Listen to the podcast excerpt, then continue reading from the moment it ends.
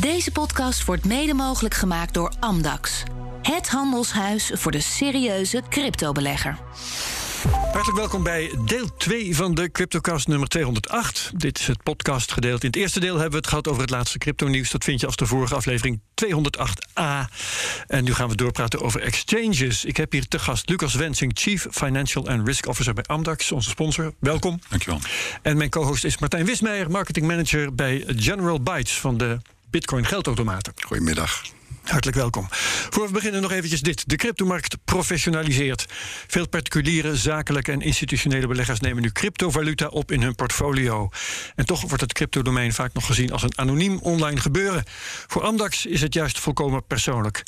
Cryptovaluta opslaan, verhandelen of het beheer van je cryptovermogen volledig uit handen geven. Amdax is er voor de serieuze cryptobelegger die zijn portefeuille wil onderbrengen bij een veilige professionele partij.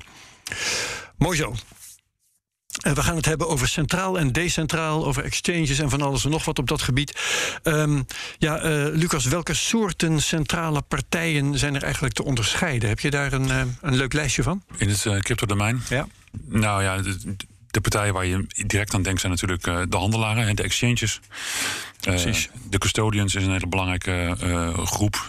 en wat meer. Um, custodians, dan bedoel je die, die een crypto-rekening voor je kunnen aan. Ja, eigenlijk gewoon de, de, ja. de, bank, zeg maar. Gewoon de kluis waar je je crypto in kan bewaren. Ja, ja. Een, een, online wallet. Online, ja, online of centraal. Ja beheerde wallet. Um, en er zijn ook allerlei diensten die daar een beetje van afstammen, zoals stakingdiensten, waar een combinatie uh, oh ja. yield uh, gerelateerde rente producten, rente gerelateerde producten. Zit wat daarop daar zit altijd een tegenpartij bij en die zou je decentraal kunnen uh, gebruiken of centraal kunnen gebruiken via een platform die dat aanbiedt. Dus dat zijn hoog over de, de verschillende partijen die daar een rol in spelen. Ja, ja. ja. en ja, je kunt Bitcoin um, als voorbeeld is van oudsher decentraal. Dat wil zeggen, ja, dat wordt, uh, het netwerk bestaat uit een hele hoop nodes. En je hebt overal ter, uh, over de hele wereld verspreid heb je miners. En geen partijen zijn er noodzakelijk die jouw wallet beheren. Je kunt het allemaal zelf. Dus dat, nou, dat maakt een hele decentrale indruk. Maar wanneer, wanneer noem je iets nou eigenlijk gecentraliseerd? Er wordt geroepen dat mining is gecentraliseerd, want je hebt grote pools die uh, waar mining eigenlijk is geconcentreerd, kun je weer tegenin brengen dat daar dan weer heel veel, heel veel verschillende partijen in zo'n pool zitten. Ja, je kunt allerlei ja. um, uh, exchanges hebben, ja, die zijn dan een centrale partij, omdat uh, daar een hele hoop rekeningen op één plek staan. Maar aan de andere kant er zijn een hele hoop exchanges. Wanneer is er nou centralisatie eigenlijk, is mijn vraag. Volgens mij is centralisatie of decentralisatie in dat crypto-domein eigenlijk gewoon een keuze. En is dat um, het mooie ervan? Het is natuurlijk sowieso Nobelprijswaardig dat je het voor elkaar krijgt om een, een systeem zoals Bitcoin uh, zo te maken dat het decentraal kan werken. Ja, en op het moment dat, dat jij um, de ambitie hebt of het voordeel ziet in dingen uh, gezamenlijk te doen of centraal te doen, dan heb je die keuze. Om het niet te doen heb je ook die keuze. En dat ja, wanneer je het nou precies centraal en wanneer je decentraal noemt, is altijd een beetje lastig om te zeggen. Maar als je nou, schaal, hè? Het is een beetje glijdende schaal, een beetje grijs gebied. Um, je zou kunnen zeggen, op het moment dat je niet volledig zelfcontrole hebt over wat er gebeurt, uh, dan is het uh, centraal aan het worden. En dat kent verschillende vormen. Kijk, de. Um, Misschien is de opslag van crypto erin het makkelijkste voorbeeld. Kan je natuurlijk volledig zelf doen. Uh, en dat kan je op allerlei niveaus doen. Je kan um, een, um, je, je crypto op een eigen hardware wallet plaatsen waar je zelf de eigenaar van bent. Nou, dat is natuurlijk volledig decentraal. Ja. Um, als je naar een multi-sig oplossing toe gaat, waarin je met meerdere mensen een uh, transactie zou moeten signen, dan is die eigenlijk al minder decentraal. Want uh, nou, je hebt meerdere nou mensen ja, nodig. Je kunt zelfs beweren dat het nog decentraler is. Omdat ja. het niet door één persoon wordt beheerd, maar door meer. Ja, de vraag is even wie dan die kies beheert. Of dat een centrale partij tussen zit, of dat je dat weer zelf doet. Ik weet niet of het deze discussie tot heel veel helderheid voor de luisteraar leidt. Behalve dan dat je een paar dingen voorbij laat komen die, die kunnen. Ja, die kunnen. En um, Um, ik denk dat het voornamelijk de vraag is of je centraal of decentraal wil gebruiken aan de hand van uh, ja, je, eigen, je eigen wensen. Um, voel je je ja. met die technologie, uh, ja, voel je daar snang bij? Heb je zoiets van dat begrijp ik en dan ben ik ingedoken. En ik, ja, dit beheers ik. Dit beheers ik en dit wil ik ook heel graag zelf beheersen, want ik voel die noodzaak heel sterk. Ja. Dat uh, niemand iets te zeggen heeft over de, de, manier waarop ik met mijn vermogen omga, bijvoorbeeld. Ja, ja dan kan je het zelf doen. Uh, maar wij, ja, de klantengroep die wij bedienen, die gaat over het algemeen over wat grotere vermogens. Of die zijn zakelijk van aard. Ja, die hebben daar hele andere wensen bij. Die, ja. uh, die willen gewoon dat het, dat het veilig is. En dat ze niet zelf over die veiligheid hoeven na te denken. Dat ze eventueel met barrières toegang kunnen krijgen tot hun geld. Hè, dat er controles plaatsvinden of een opname van funds of een transfer van funds legitiem is of niet. En dus je kan extra extra security um, aanbrengen. Um, vaak kan je ook technisch gebied um, uh, de lat hoger leggen dan je zelf kan. Uh, dus dan zijn er argumenten ja. uh, waarom je naar centraal toe zou willen. Ja, ja. ik zal even naar Martijn Wismer kijken. Ja, jij bent een bitcoiner van het eerste uur, hè? wat meer hardcore dan de gemiddelde persoon die nu met bitcoin omgaat. Wat vind jij nou centraal en decentraal? ja, decentraal Kijk, het, in principe is het, is, uh, Bitcoin is decentraal. Maar ja. uh, in sommige gevallen, kijk, zoals Lucas al zegt, uh, als, jij, als jij een bedrijf hebt en je wil een deel van je, van je balans wil je in, in Bitcoin of crypto wil je aanhouden, um, dan ja, binnen, zeker binnen grotere bedrijven is er altijd de blame game. Weet je, je wil niet per se dat je het niet zelf doet, maar je wil gewoon niet de schuld krijgen als het fout gaat. Ja. Dus door een derde partij dat te laten doen, kan je die altijd de schuld Besteed je geven. de schuld uit. Precies. Dat is, de, de, dus dat is een, een, een mogelijke ja, reden om het te doen. Zelf ja, geloof ik meer in ja, het zelf doen. Uh, misschien uh, ja, een Trezor hardware wallet kost je maar wij, het kost weinig. Uh, ja, je kan, 50, euro of zo. Hè? Ja, precies. En we zitten hier met z'n drieën. Stel, we willen een erfenis. Dat we het met z'n drieën aan, dan kunnen we de keys opsplitsen. We kunnen één key bij de notaris laten leggen. Komt een van ons onder een truck. Dan, um, dan kunnen we met de key van de notaris kunnen we en onze eigen kies kunnen we het weer restoren. Dus er zijn mogelijkheden, maar er zijn wel beperkingen in die mogelijkheden. En zoals Lucas al zegt, als jij bijvoorbeeld extra barrières wil uh, om, om, om het geld uit te geven, bijvoorbeeld omdat het een bedrijf is en je wil niet dat de directie er met al de bitcoins vandoor gaat, dan, dan is dat een, een, een keuze, afweging die je maakt. Zelf vind ik het heel mooi dat het zo decentraal is en decentraal werkt. Ik bedoel, je kan een hardware wallet nemen die, die tegen je eigen node praat en die weer via Tor het internet op gaat. Dus eigenlijk doe je alles zelf. In plaats van dat je Bitcoin gebruikt, ben je op dat moment Bitcoin. En dat vind ik op Als zich wel eigen, Dan ben je ja. Bitcoin, dat vind ik wel mooi. Ja, uh, Althans, onderdeel van, uh, ja. van uh, het systeem. Ja. Um, Lucas, wat ik leuk vind om met jou te bespreken is um, een bedrijf dat veel bitcoins in beheer heeft. Um, en dat kan een uh, exchange zijn, of een vermogensbeheerder, of een bedrijf als MicroStrategy, hè, de, een van de grote bitcoin uh, beleggers van, van deze wereld. Uh, wat voor opties heeft die? Martijn zegt al, hè, als het om een bedrijf gaat, dan is de neiging al gauw om het uit te besteden, want dan besteed je mogelijke schuld ook uit. Dat is comfortabel. Maar wat voor, wat voor technische mogelijkheden zijn er voor een bedrijf dat veel bitcoins beheert uh, om, om die dingen veilig op te bergen? Ja, de technische mogelijkheden om het echt helemaal zelf te doen. Want ik denk dat eigenlijk grote bedrijven. Nou, of het juist niet zelfs, nee. gewoon om, om ervoor te zorgen dat die dingen veilig zijn. Ja. Punt. Nou ja, de, de makkelijkste stap is dat je naar een custodian toe gaat. Dus een gespecialiseerd bedrijf die zich als uh, cryptobank uh, uitgeeft. En daar allerlei technologie inzet om die opslag zo veilig mogelijk te maken. Het is grappig dat je dat zegt, want als uh, exchange of vermogensbeheer ben je zelf al een custodian voor het publiek. En dan zoek je zelf een custodian om die bitcoins dan weer. Ja, dat is wel een interessant perspectief wat je aanmaakt. Op het moment dat je wil handelen, dan, heb, dan, ja, dan moet er uiteindelijk ook een keer een, een, een bitcoin over de, over de toonbank gaan. Ja. dus een, een, een exchange heeft per definitie een custodian functie. Um, en dat, dat is wel bijzonder, want dat is bij, um, als je bijvoorbeeld een, een FX, een, een traditionele valutahandelaar, um, werkt heel anders uh, dan dat. En als Bitcoin daarbij komt, ontstaat er in één keer de vraag hoe je met Bitcoin opslag omgaat, waar dat met de, met de vroegere uh, domeinen waarin handel centraal stond, dus echt trading centraal stond, veel minder een rol speelde. Um, dus je ziet ook dat de partijen die opgeschoven zijn van traditioneel handelsplatform naar een, uh, naar een crypto-platform in één keer te maken kregen met custodian-uitdagingen die ze daarvoor helemaal niet hadden. Dat zijn uh, interessante ontwikkelingen die gegaan mm -hmm. zijn. Um, um, ik denk dus op het moment dat je, te, op het moment dat je als instituut groot wilt treden, uh, dan is je eerste en voornaamste vraag: ik wil aansluiten bij een exchange die dat handelsvolume en die accuraatheid qua prijs en die accuraatheid qua uptime, dus echt institutioneel kan handelen, om dat te eh, te regelen. Dat is jouw belangrijkste zorg. Maar ben je nou een Michael Saylor, dan wil je wel via zo'n Van plat- MicroStrategy. van MicroStrategy, dan wil je wel via zo'n platform kopen. Want dan weet je dat je de beste prijs hebt en de minste slippage. Nou, dat is allemaal technische termen, maar dat je, dat je de scherpste prijs hebt op dat moment, op het moment dat je het wil kopen. Ehm, maar dan kan je wel separaat nadenken over hoe je omgaat met die opslag. En dan, kan je, dan zou je die twee type diensten echt van elkaar kunnen scheiden. Ja. Ehm, Maar ehm, wel grappig, eh, we hebben, ik noem MicroStrategy, jij doet het nu ook. Eh, heb jij enig idee hoe zij dat in de praktijk concreet doen? Nee. Is dat bekend? Nee, dat houden ze geheim. En dat eh, begrijp ik ook ergens wel weer. Want het is natuurlijk een security risico door aan te geven bij welke bank je zit. Dus dat wordt niet, wordt niet weggegeven. Maar goed, exchanges. Is dat zo? Als ik vertel wie mijn bank is, dan wordt mijn geld daar toch niet veiliger of onveiliger van? Ehm, ik, ik zou jouw bank kunnen opbellen en zeggen dat ik mijn creditcard kwijt ben op vakantie. Ja. Een nieuwe laten opsturen. Oh ja. Kun je nagaan hoe naïef ik ben. Leuk. Ja, Ja, er, ehm, je kan er wel iets over zeggen hoor. Er zijn natuurlijk ook gewoon custodians die gebruiken, maar waar ehm, exchanges die wel aangeven met welke custodian ze werken. Mhm.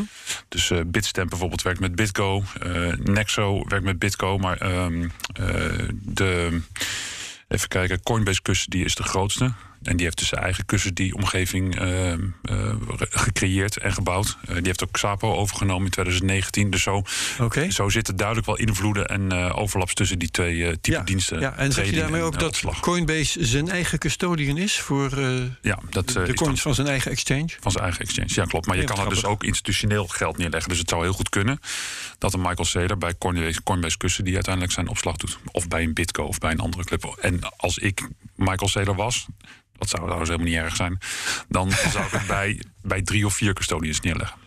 En misschien ook onder Spreiding van risico. Ja, technisch risico aan de ene kant, maar bijvoorbeeld ook eh, jurisdictierisico. Je, je hebt Hmm. ook custodians in eh, Singapore en je hebt ze ook in nou ja, misschien Australië. Ja, en ja, ja, ja. dat je Dat wereld, als, als je in Canada zit en meneer Trudeau doet vreemde dingen, dan heb je in geval nog een paar rekeningen elders. Ja, maar dat is natuurlijk wel een serieus eh, perspectief. Want kijk, Bitcoin kent geen staat, hè, stateloos zou je kunnen zeggen. Het leeft op het internet. Maar op het moment dat je natuurlijk ergens bij een custodian in beheer legt, die wel ge- geassocieerd wordt met Amerika of met Europa of met Azië, ja, dan, eh, dan valt daar dus het juridisch perspectief overheen. Dus het kan handig zijn om daar ook weer spreiding aan te, aan te brengen. Ja, Martijn, eh, j- jij gelooft in het zelf hebben van ledgers. Eh, zou een bedrijf, jij zei daarnet, ehm een bedrijf eh, zoekt een custodium om van die potentiële schuld af te zijn.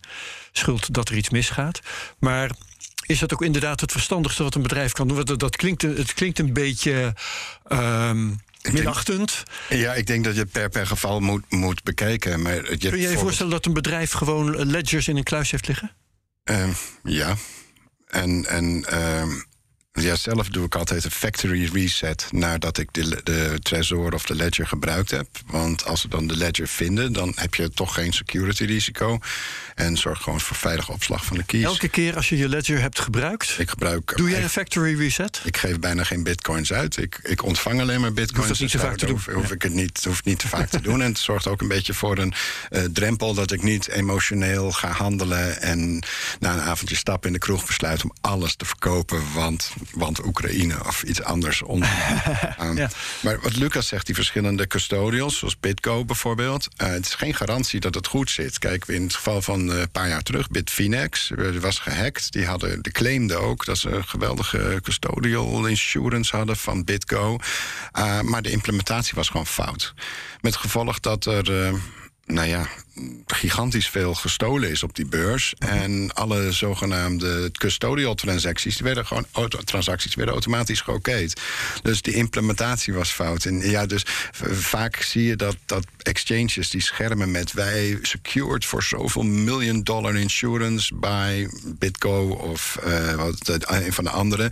Ehm, maar dat zegt helemaal niets in de praktijk. Dus eh, ja, het is maar afhankelijk van de implementatie. Toch denk ik wel dat eh, de kans op verlies bij professionele custodians een stuk kleiner is dan dat je per ongeluk eh, je 24 woordjes verliest. Ehm, Eh, dus ehm, En Door die custodians ben ik 80% van de bitcoins uiteindelijk kwijtgeraakt. En ik ben nog nooit 24 woordjes vergeten. Dus, Oh, hier ligt een verhaal. Maar, nee, maar ja, dat, eh, goed, het is ook wel een verhaal. Ik, ik, kijk, ik herken het wel. Er zijn natuurlijk genoeg exchange hacks en custodian, ja, vooral exchange hacks die plaats hebben gevonden. Dat eh, is zeker. Een exchange is geen bank. Dus ik denk als je een veilige partner zoekt om je bitcoins op te slaan, ga dan inderdaad echt zoeken naar een custodial custodial solution. En, en niet denken van, ach, ik laat het bij, eh, bij BitMEX of bij uh, Coinbase op mijn, op mijn account staan. Want, ja. Maar het verhaal over 80% van je bitcoins kwijtraken, ben je bereid dat te vertellen hier? Oh, dat was bij Bitfinex, ja, secured by BitGo. Nou, echt. In welk jaar was dat? 2016 volgens mij. Ja, ja, ja. Non de Dat is uh, alles weg. Poef. Ja. ja. anders was ik nu met pensioen, jongens. Ja, nu zit je hier een beetje bij je podcast. En nu zitten we die podcast te doen. Dan kon je elke week hier zitten. Ja, ja goed. Kijk, het, is, het, is, natuurlijk een herkenbaar verhaal. Er zijn um, uit mijn hoofd zo'n 3 tot 4 miljoen bitcoins uh, zeg maar, al verloren gegaan in, de loop der tijd. Uh, de meeste daarvan zal echt niet via exchanges verloren zijn gegaan. Of via exchanges slash custodians verloren zijn gegaan. Maar nee. gewoon de menselijke fouten die zelf eens aan het doen waren. Uh, en de, de, meeste daarvan zijn natuurlijk in historisch perspectief. Ik denk dat er steeds minder uh, verloren raken. Dat denk ik ook. Um, maar goed, de manier waarop jij het beschrijft, hè, ik uh, reset dan eventjes mijn, uh, mijn, mijn hardware ledger of mijn Trezor. En nou, het, het, ik denk, ik begrijp wat je zegt en wat je doet. Um, maar dat, dat is natuurlijk gewoon maar 1% van het bitcoin. Ik denk de meeste doen hebben. dat niet. Nee, nee. nee. bijna dus de optionaliteit is goed, maar de meeste mensen willen gewoon een soort van de, de, rustig kunnen slapen en niet met zo'n dingetje in de kluis. En, en kijk, stel je voor, er gebeurt iets met jou en dan moeten jouw vrouw of je kinderen of zo of uh, je partner moeten dat dan overnemen. En dus maar de vraag of zij op dezelfde manier uh, A, de technische kennis hebben, en ook de toegang hebben tot, jou, uh, tot, tot die woordjes. Nou, ja. noem maar op, er zijn allerlei risico's buiten je eigen risico. Maakt wat je op dit gebied doet nog uit als het gaat om andere coins? Um, nou ja. Um, ligt er een beetje aan. Kijk, de, de, de type.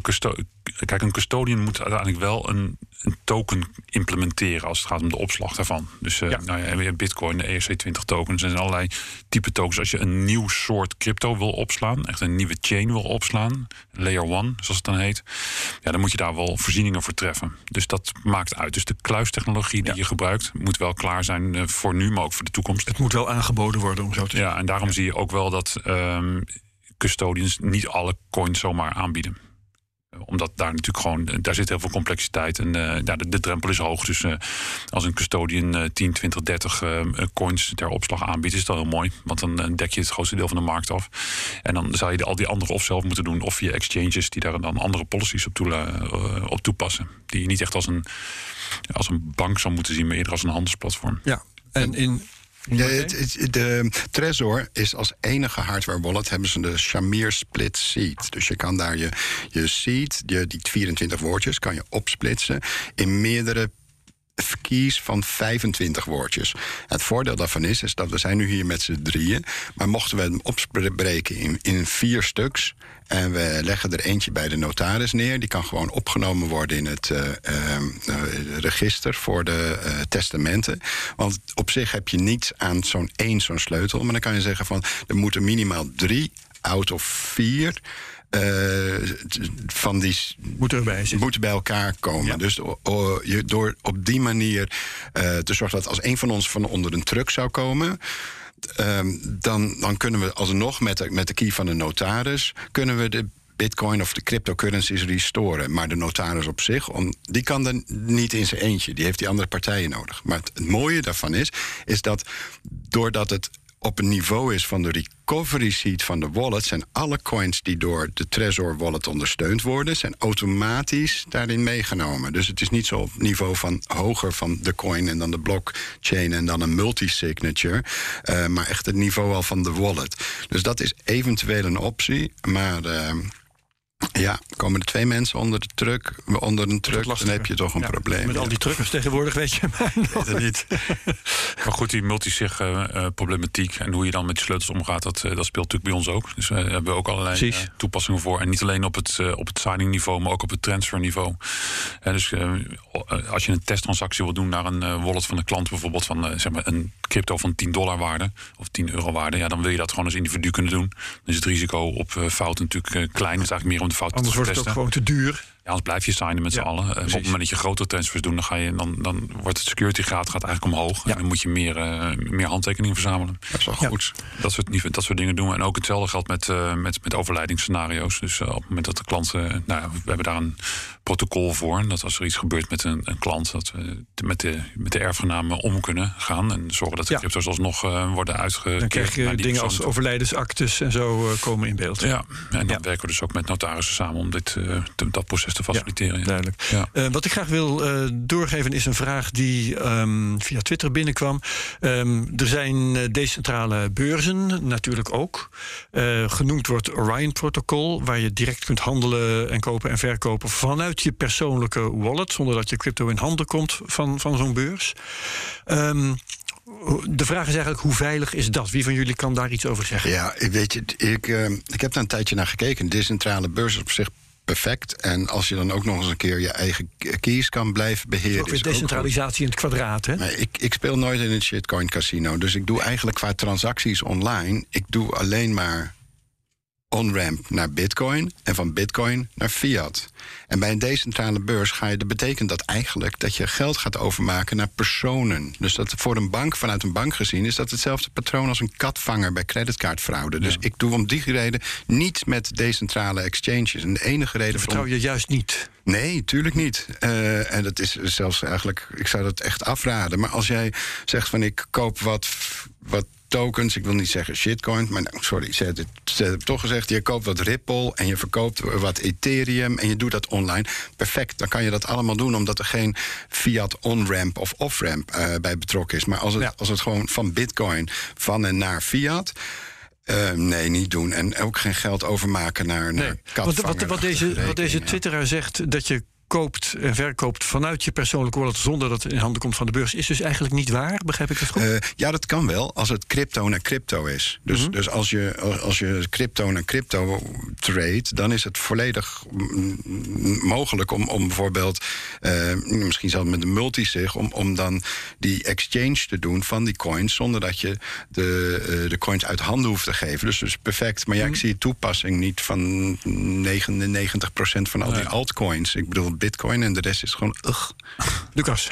Lucas is het daar niet mee eens, maar Nee, nou, het maar maar het, nee, het gaat meer om de discussie over wanneer je, ehm, in welke vorm je van een exchange gebruik wil maken. Kijk, dit, dit is natuurlijk een, op zich is het een goede manier om ehm, zonder een centrale partij te kunnen handelen. En dat, dat, Mhm. op zich, dat idee sta ik ook wel, eh, sta ik ook wel achter. Dat is een mooie innovatie.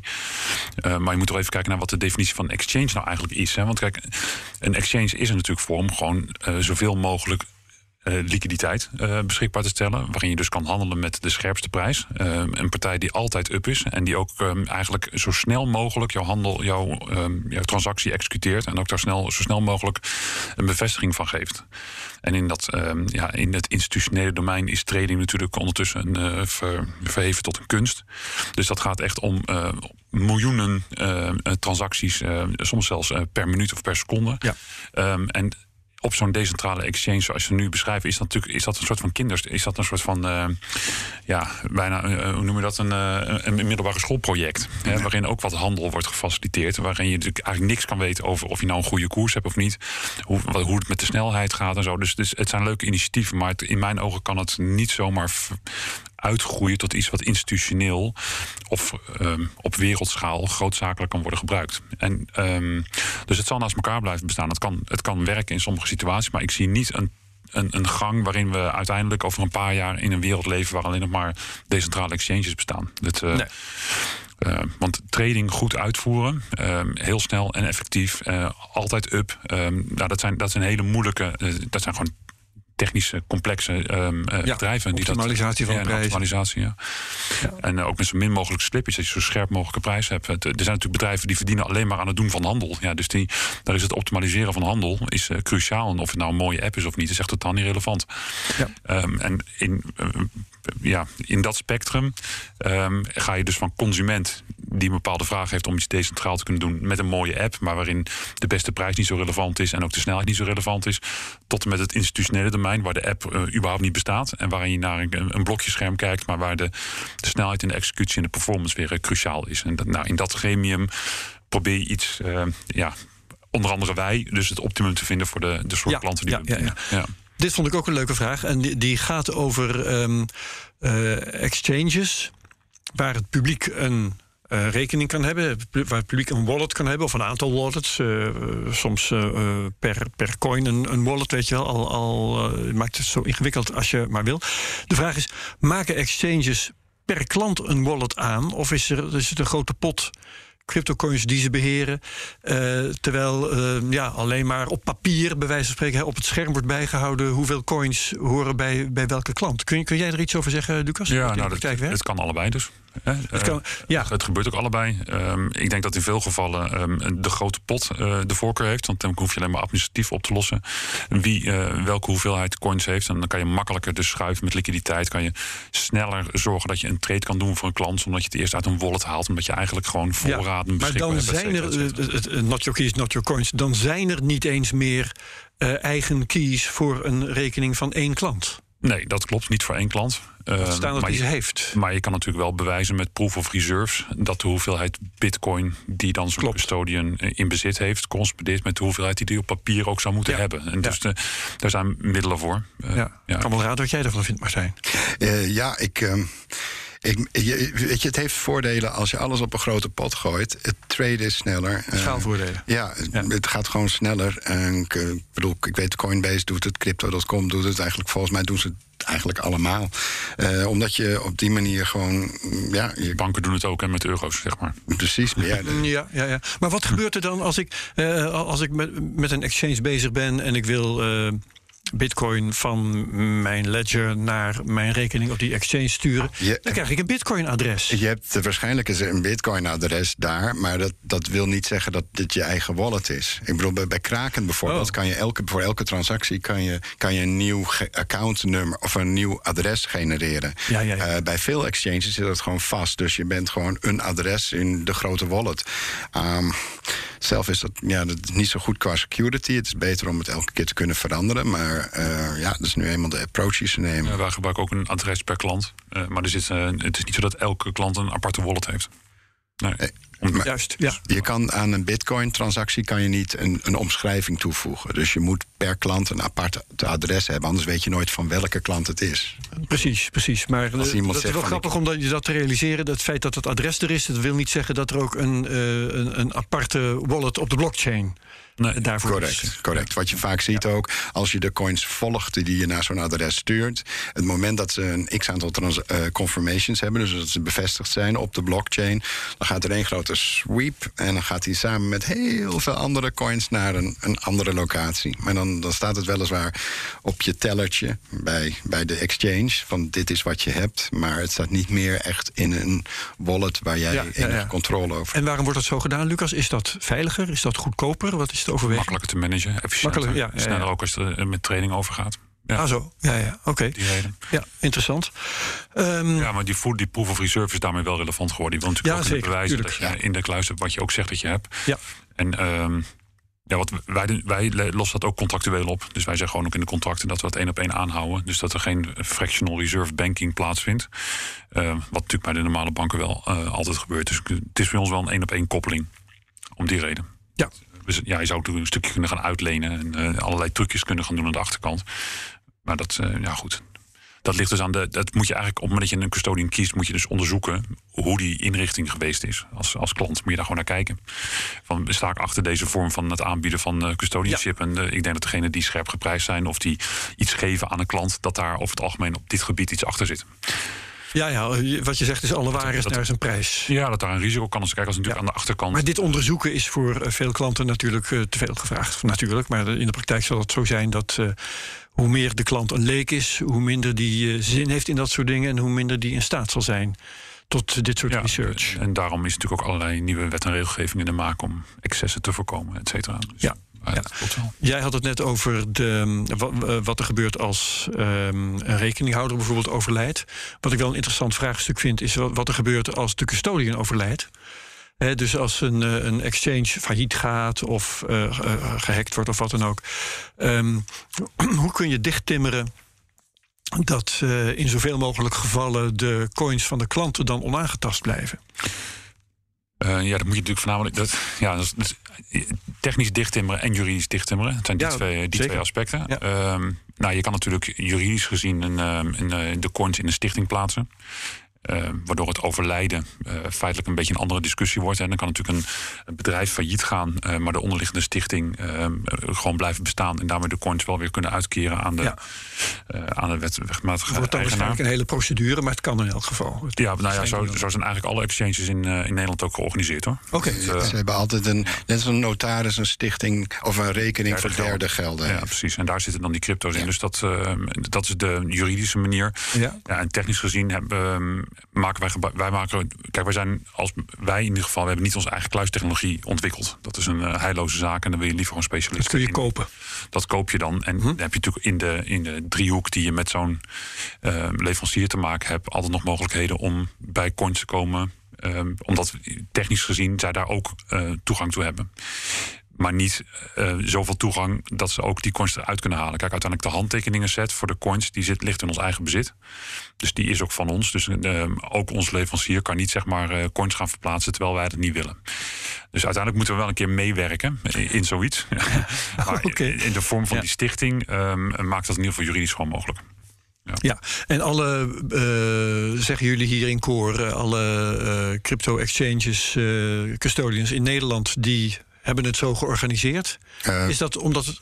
Ja, voor zover als ik het heb kunnen zien hoor. Ja, ze niet allemaal beoordeeld. Okay. Maar... Dus, dus dat is niet omdat het voorgeschreven is, want dan hoeft je dat voorbehoud niet te maken. Nee. Dat is in de praktijk blijkt dat zo te zijn. Iedereen heeft dat zo gedaan. Ja, er zijn, ik, de, hoe het in Nederland zit, dat zou ik niet weten. Maar ik weet dat veel exchanges zitten gewoon in ver weg jurisdictions. Dus mensen moeten goed opletten waar die exchange zit. Ja. En ik weet dat wij uh, wel eens het hebben gehad over uh, nou ja, bepaalde partijen in het buitenland. Ja, die dan uh, torenhoge rentes aanbieden. Dat het daar wat minder um, fatsoenlijk geregeld is. Soms doen ze er ook expres moeilijk over.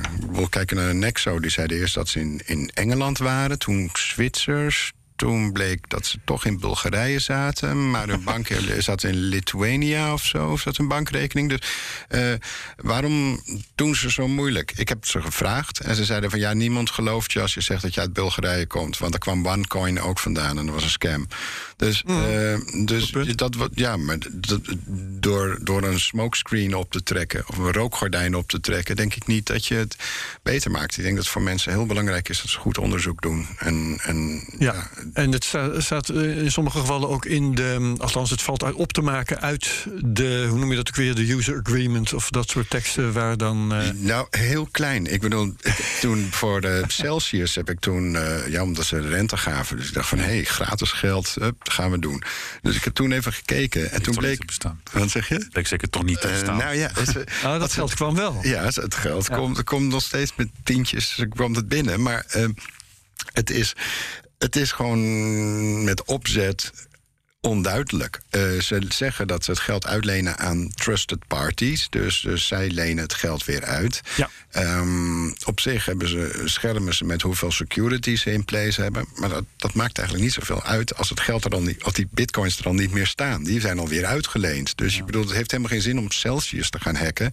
Ja, want, ze hebben het niet, ze hebben het uitgegeven. En het collateral risk wat er bestaat, dus als degene, de partij die uh, waaraan zij het hebben uitgeleend, het niet in staat is om het terug te betalen, dat wordt dat risico van het niet terugbetalen wordt direct doorgeschoven naar ons, de eindgebruikers. Juist, ja, ja. Um, dus en dat is op zichzelf, um, kun je je dat voorstellen, want met, op, met, met rendement gaat risico gepaard. Ja. He, dus uh, die heerlijke rente die jij krijgt. Uh, maar je hebt geen invloed op waar het geld naartoe gaat. En nee. zij zeggen alleen maar in een agreement staat gaat naar trusted parties. Maar als je dan gaat zoeken, dan blijkt dat, nou ja, ik bedoel, wat zij als een trusted party zien, is niet degene partijen die ik als een trusted party nee, zie. Nee, dus eigenlijk, um, ja, het is voor vaak ook het opzet wordt het onduidelijk gemaakt. Dus ik denk dat het wel heel belangrijk is om, om te kijken wat er met je geld gebeurt. Uh, als je het als custodial solution wil hebben en je, krijgt er geen rente op, dat niet via de achterdeur het weer wordt uitgeleend. Uh, ik weet bijvoorbeeld bij uh, een Amerikaanse partij, Unchained Capital, daar krijg je, daar krijg je eigenlijk, kan je zien op de blockchain op elk moment waar jouw tegoeden staan. Dus je kan, zij bieden eigenlijk een, een, mogelijkheid als bewijs op de blockchain van daar staan mijn tegoeden. En via multisignature en procedure kan je dus dat geld er. Uh, nou ja, ik bedoel, dit gaat in dit geval om een lening. Dus, dus eigenlijk wordt als onderpand van een lening parkeer jij x hoeveelheid crypto. Ik geloof alleen bitcoin daar.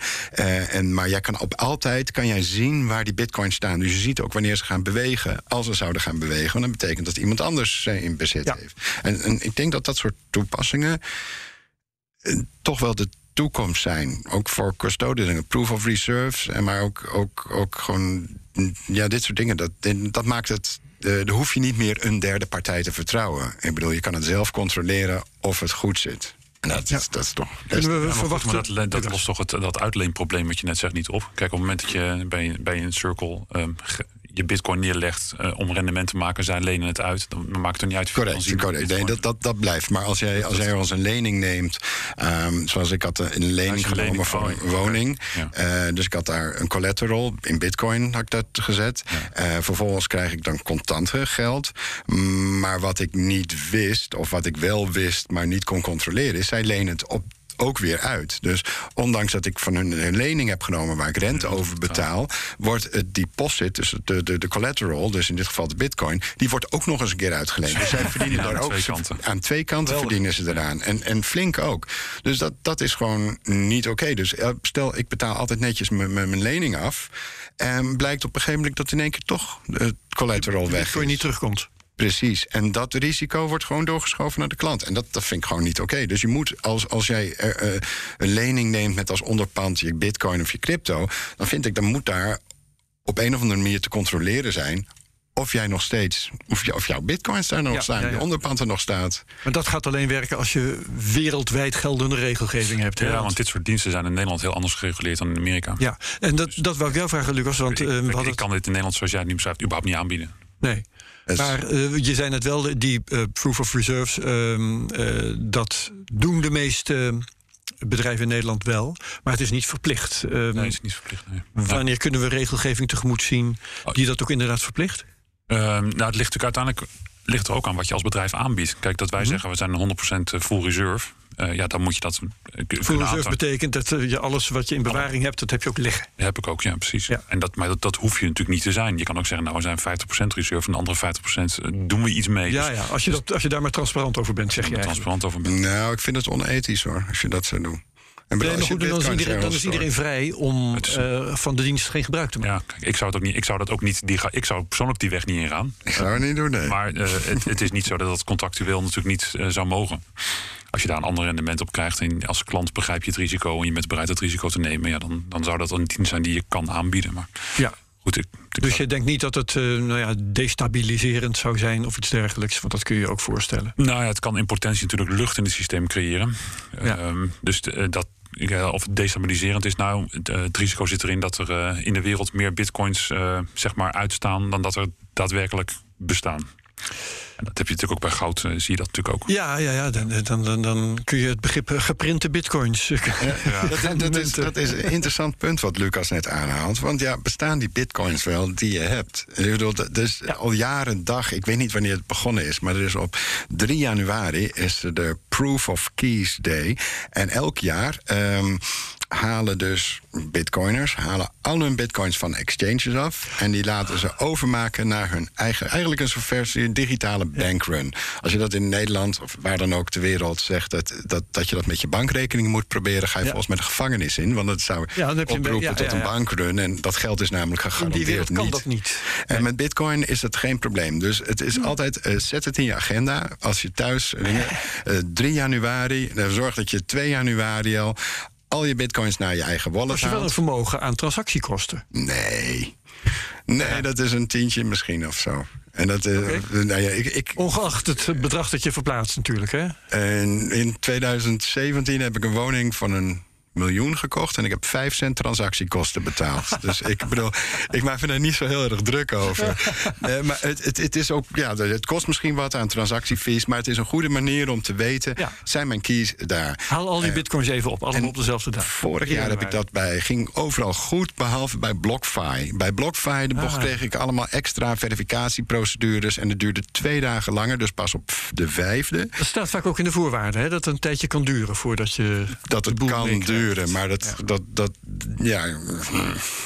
Weet je, dus. Uh, um, ja, als, is, word je een beetje grumpy van. Ja, ik, ik, ik heb zoiets van dat, dat, dat. Er is geen enkele reden waarom dat zou moeten. Oké, okay, ze hebben van die face-verificatie, die faalt altijd bij mij. Maar um, als, we dus, als we dus gaan vertragen en doen. En uiteindelijk de vijfde kreeg ik pas twee dagen later kreeg ik pas mijn bitcoins uitbetaald. Dus het kan best zijn dat ondertussen iemand een dag ervoor alweer heeft teruggestort.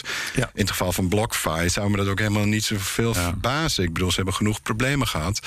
Um, dus ik, ik vind het een, een goed, goed iets. Ik denk maar hoeveel mensen denken dat ook daadwerkelijk dat doen? Op 3 januari ja. hun coins ophalen. Dat, dat, dat was nou, vroeger meer een ding dan dat het tegenwoordig is. Ja, er zijn natuurlijk veel te weinig echte bitcoiners die dit een mooi spelletje vinden. Ja, ik, ik vind het geweldig. Het, het, levert ook heel interessante plaatjes op op de blockchain. Want heel veel transacties komen bij elkaar. En je ziet in één keer. Uh, dat is heel interessant om te zien. Want als iedereen nu alles opneemt naar één adres. En dat je krijgt dus allemaal, je krijgt dus allemaal clusters. Dus het wordt, wordt ja. Dus je molesteert eigenlijk je on-chain data analytics. Ja, of, of je helpt ze juist. Dus afhankelijk van welke kant je het bekijkt. Wij hebben volgens mij uh, geen enkele klant gehad die hier aan meedeed. Nee, serieus? Januari, ja. Nou, ik zou, het, zou eens moeten kijken of er eentje, maar ik geen enkele significante. Jullie hebben geen transacties gehad op de 3 januari. Nou, ik denk niet dat, het, uh, dat iemand dit uh, en dan ook de dag later weer terugstort. Hè? Nee. nee, nee. Dat is makkelijk uh, aan te tonen. Nee, Bij mij staat het als een jaarlijks terugkerend event in Jij mijn doet kalender. Het ook echt? Ik doe het heel, dat doe ik al sinds, sinds 2015 of zo. Ja. Nou, ik zit nog wel een tijdje in Bitcoin, maar ik heb het ook nog nooit gedaan. Dus ik nee, echt? Oh, dat, ik, ik vind het, het is een plicht. Die, die, zet het in je agenda ga ik doen. Ja, ja, Oké. Okay. Um, We gaan een beetje afronden langzamerhand. Uh, exchanges van de toekomst. Uh, mag ik uh, even wat speculaties en gedachten van jullie? Nou, ja, we zitten natuurlijk nu nog heel erg op de, op de tokens en, de, en bitcoin. En, ja. Maar de, de NFT-kant is natuurlijk een ontwikkeling. Dat vergaten we nog, ja. Ja, dat vergeten we nog. Ik denk dat daar een hele belangrijke... die die NFT-toekomst is nog zo groot... en nog, misschien nog wel zoveel groter dan wat er nu in crypto gebeurt. op het moment dat je elk, al het bezit op een of andere manier gaat tokenizen... en dat, hè, dan heb ik het niet alleen maar over gifjes... maar ook over muziek en ook over zo dadelijk ja, gewoon assets. Hè, dus een aandelen gaat tokenizen en je vastgoed gaat tokenizen. Nou, dat, is, dat zijn markten die zijn zo ongelooflijk groot. Als je dat allemaal moet gaan opslaan uh, bij custodians, want dat ga je al helemaal niet op je trezor zetten, denk ik dan. Uh, je aandeeltjes Tesla, uh, om een voorbeeld te noemen, of je halve huis, of ja. je appartementencomplex. Ja. Nou, Martijn, misschien wel. Ik zie hem al lachen. Ja, het kan, ik denk dat het allemaal kan. ik denk dat het allemaal kan, maar dit gaat natuurlijk heel erg richting institutioneel opslag van, van allerlei assets. Ja, en ik denk dat die markt dus nog echt op het punt staat van exploderen. Ja, ja. ja. Martijn? Ik, uh, ja, je, hoort veel mensen over dat de toekomst zijn decentrale exchanges, maar ik geloof daar zelf niet zo in. Ik bedoel, uh, de snelheid is belangrijk, zoals Lucas het zegt. Ja. En, uh, maar ja, oké. Okay, maar ja. Het wordt natuurlijk, dat is wel maakt een beetje lastig dat exchange en custodian wordt vaak door elkaar gebruikt. Alsof het eigenlijk een beetje hetzelfde is. Hè? Want je kan ja. natuurlijk geen exchange ja. zonder custodian. Maar custodians zijn echt hele aparte clubjes die niks anders doen dan die kluisfunctie aanbieden. Um, en als je natuurlijk een exchange bent, ja, dan moet je ook iets met. Maar dan is, dan is dat kussen die stuk ondergeschikt. Dan moeten er wallets zijn, maar die hebben alleen maar een functie in het geheel. Die hebben een functie om te kunnen treden. Ja. Uh, en daar zou ik inderdaad ook niet mijn coins uh, willen opslaan. Nee, en, dus de belangen van een exchange zijn niet jouw belangen. Nee. En hiermee, wat Lucas zegt inderdaad, een, een, uh, doordat die exchange ook die te goede heeft, uh, hebben ze een custodial functie. Maar die hebben ze dus ook vaak weer uitbesteed aan een third party. Aan een echte custodian, ja, ja precies. Ja. Nog een uh, blik in de toekomst in een iets andere richting. Um, ja, NFT, uh, ja, misschien, ja, sorry dat ik het nog even zeg. Maar over die toekomst wat je zegt. Want de, een NFT kopen nu, ja, je wil OpenSea een NFT kopen. Ja, dan moet je natuurlijk met je Metamask uh, aan de gang. Weet ik ja. dus, en er zijn nu uh, tientallen miljoenen items te kopen op OpenSea. En ik denk dat er uiteindelijk maar uh, drie kippen en een paardenkop zijn die begrijpen hoe ze die de dingen daadwerkelijk moeten kopen. Uh, dus ik denk dat de beperking van de markt echt niet zit in het aanbieden van de content, maar het, het toegang krijgen tot de content en het makkelijk faciliteren van die handel. Ja. En daar denk ik dat custodians een belangrijke functie kunnen invullen. Ja. dus door de alle technische complexiteit om überhaupt aan je NFT'tjes te komen. Om dat, om dat weg te nemen. Dat is dan wel veel meer een custodian taak, denk ik, dan een, dan een exchange taak. Maar goed, dat, ja. moet zich een beetje uitwijzen. Maar ik verwacht dat daar dus veel groei gaat ontstaan. En dan tot slot de rol van de banken. Vind ik ook nog wel interessant. Um, gaan banken ook crypto-exchanges worden? Gaan crypto-exchanges ook banken worden? Nou, custodians wel. Hè. Ze zijn natuurlijk, meerdere banken, ook in Nederland, hebben natuurlijk uh, pogingen gedaan om iets met eigen wallets te creëren. Uh, de Rabo heeft dat Rabo gedaan. Name, ja. ABN heeft dat ook gedaan in het verleden. Hebben ze ook weer gauw teruggetrokken. Um, ja, ik denk dat elke bank uh, bezig is met deze ontwikkeling. En dat ook elke serieuze bank uiteindelijk in het cryptodomein actief wil worden. Is het maar omdat klanten het hebben en willen vasthouden. En dus echt de custodian kant. Mm -hmm. Zeker ook aan de, hand, aan de trading kant. waar banken natuurlijk ook gewoon heel veel verdienen met trading aan zich tussen allerlei assets. Is het uh, heel ja. raar dat deze, dat deze nieuwe asset daar nog niet bij hoort. Ja. Dus ook al geloof je helemaal niet in bitcoin, je kan wel in trading geloven. En dat, uh, daar banken zijn daar natuurlijk in geïnteresseerd. Betekent een hoop meer concurrentie over en weer. Ja, maar ook meer, meer stabielere prijsvorming. Uh, ik, ik, denk het volume gaat omhoog, daarmee interesse gaat omhoog.